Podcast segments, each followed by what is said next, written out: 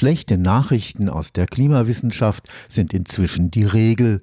Scheinbar unaufhaltsam schreitet die Erwärmung des Planeten voran und führt zu immer neuen Negativrekorden. So hat das antarktische Meereis einen neuen Tiefpunkt erreicht, die europäischen Gletscher schmelzen mit zunehmender Geschwindigkeit, ein kontinuierlicher Anstieg der Temperatur der Ozeane im letzten Monat gibt den Klimaforschenden Rätsel auf. Dieses Jahr könnte als das Jahr in die Klimageschichte eingehen, in der die globale Durchschnittstemperatur zum ersten Mal die im Pariser Klimaabkommen vereinbarte rote Linie der 1,5 Grad Erwärmung überschreitet.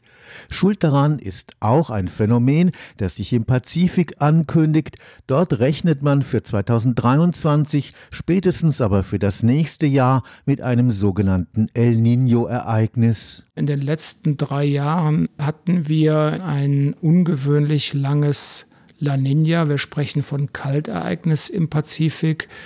Während eines La Niñas ist dann der Zentral- und Ostpazifik in den Tropen kühl, relativ kühl, während der Westpazifik relativ warm ist.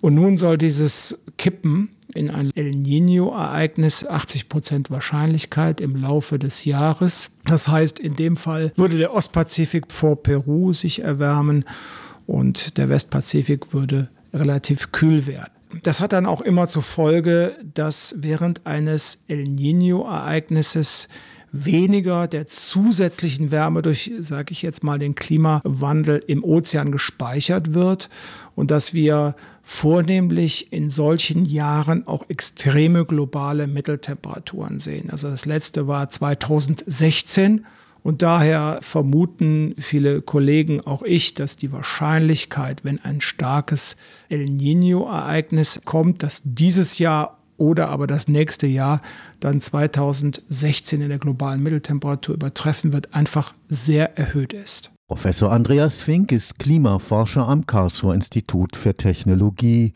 Er teilt die Ansicht seiner Kolleginnen und Kollegen, dass mit dem Wechsel von einem La Nina zu einem El Niño-Ereignis die Erhöhung der globalen Durchschnittstemperatur in diesem Jahr zum ersten Mal die 1,5 Grad Grenze überschreiten könnte. Man muss natürlich ein bisschen vorsichtig sein, weil diese Aussage bezieht sich eigentlich auf einen Klimazustand 1,5 Grad. Klima ist üblicherweise über 30 Jahre Jahre gemittelt. Ich sage mal, ein Jahr macht noch nicht das Reißen des 1,5 Grad Zieles, aber es ist auch klar, es ist ein Warnsignal, nicht unbedingt unerwartet, aber das 1,5 Grad Ziel der Weltgemeinschaft kommt damit in immer weitere Ferne. Es gibt unterschiedliche wissenschaftliche Erklärungen, was den Wechsel vom Kaltereignis La Nina hin zum Warmereignis El Nino im Pazifik letztlich auslöst. Eine Theorie, die von vielen Kollegen geteilt wird, hat damit zu tun, dass im Frühjahr starke Westwinde im Westpazifik in den Tropen, die episodisch vorkommen, im Ozean Wellen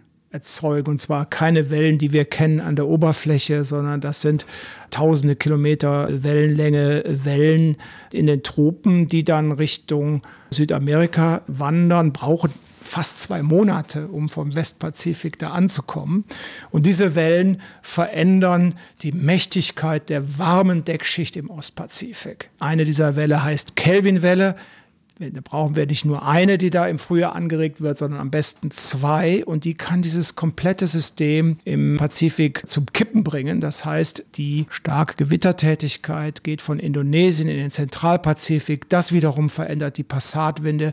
Die Passatwinde verändern die Meeresströmungen. Also ein sehr komplexer Zusammenhang. Wir brauchen starke Westwinde im Frühjahr, die diese ozeanischen Wellen anregen und die können dieses ganze System aus dem Gleichgewicht bringen in ein neues Gleichgewicht. Das neue Gleichgewicht ist Konvektion ist im Zentralpazifik und im Ostpazifik ist es deutlich wärmer. Der Wechsel von La Nina zu El Niño wird nach dem Stand der Wissenschaft nicht durch den Klimawandel beeinflusst, aber die Erwärmung im Ostpazifik reduziert die Fähigkeit des größten Ozeans der Erde, zusätzliche durch den Treibhauseffekt verursachte Energie aufzunehmen. Das sind ja viele tausend Kilometer zwischen Australien und den beiden Amerikas und gleichzeitig haben haben wir eine Wechselwirkung mit dem Indischen Ozean in den Tropen während El Nino und dieser Westpazifik und auch der Indische Ozean, die nennen wir sogenannten Warmwasserozean. Die sind ganzjährig über 28 Grad. Diese warme Zone im Ozean ist mindestens 200 Meter mächtig. Das ist eine gigantische Möglichkeit, Wärme zu speichern oder auch abzugeben. Und wenn Sie diese sogenannte ozeanische Deckschicht von 200 Metern während eines normalen Jahres oder La Nina ist die vor Südamerika gerade mal 70 Meter mächtig und viel, viel kühler. Und während des El Niño-Ereignisses sinkt diese Grenzschicht ab. Es wird eine mächtige, warme Schicht im Zentral- und Ostpazifik erzeugt. Und das hat also ganz starke Auswirkungen auf die globale Mitteltemperatur, weil das einfach eine Riesenregion ist und ein Riesenwärmespeicher. Eine unmittelbare Wirkung eines El Niño-Ereignisses auf die Temperaturen im europäischen Sommer ist nicht zu erwarten. Anderswo aber wird es zu erheblichen Veränderungen des Wetters kommen. In Nordamerika zum Beispiel Beispiel wissen wir, dass im Winter es tendenziell während eines Warmereignisses zum Beispiel in Kalifornien mehr regnet. Und in Südamerika haben wir zum Beispiel mehr Regen in Ecuador, in Bolivien an der Küste, auch in den Anden. Dort kann es sogar in sehr trockenen Zonen zu extremen Niederschlägen kommen. Es gibt weitere Punkte, zum Beispiel äh, Südosten Amerikas, Florida, gibt es ebenfalls eine Antwort oder auch in Teilen von Nordargentinien und eben Brasilien, sodass es doch zum Teil auch Auswirkungen auf die Ernte von Kaffee zum Beispiel hat. Und dann gibt es aber eben auch Auswirkungen in Indonesien, Philippinen, Nordaustralien, Teilen Südostasiens, wo es tendenziell trockener ist während als El Niño-Ereignisses. Und letztlich sehr bekannt ist eine Wechselwirkung mit Ostafrika, so dem sogenannten Horn von Afrika, wo es tendenziell während El Niño auch mehr regnet. Während der dreijährigen La Niño-Zeit, die wir jetzt hatten, hat es dort weniger geregnet und es hat dazu beigetragen, dass es am Horn von Afrika derzeit sehr, sehr trocken ist. Ein ungewöhnlicher Anstieg der Temperaturen des Oberflächenwassers der Ozeane im April 2023 gibt der Klimawissenschaft gegenwärtig Rätsel auf.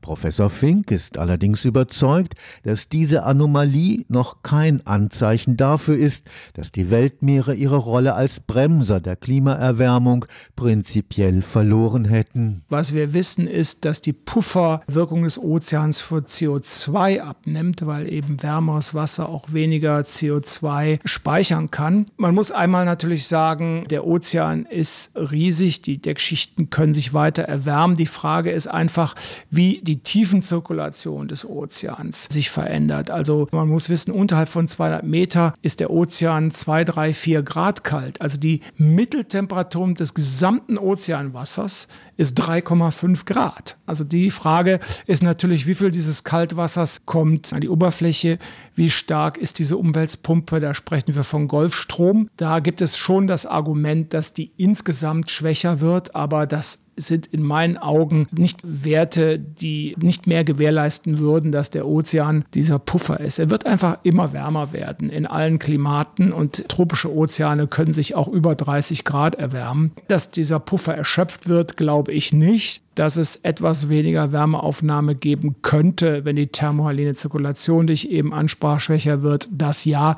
genaue Zahlen kann ich leider auch nicht nennen. In der Klimawissenschaft mehren sich Stimmen, die vor einem frühzeitigen Erreichen der sogenannten Kipppunkte im globalen Klimasystem warnen.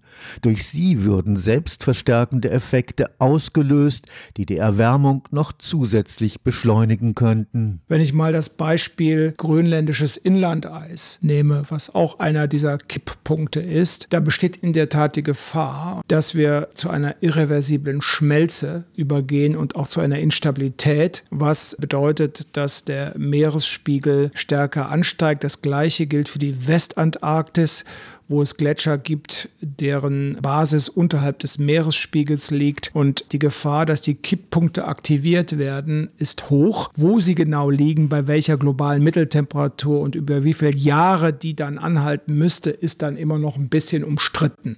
Aber die generelle Aussage ist, wir werden einige Überraschungen im Klimasystem in den nächsten Jahrzehnten sehen. KlimatologInnen warnen vor einem uncharted territory, einem noch nicht kartierten, wissenschaftlich nicht wirklich erschlossenen Terrain, das wir mit diesen Temperaturrekorden betreten haben.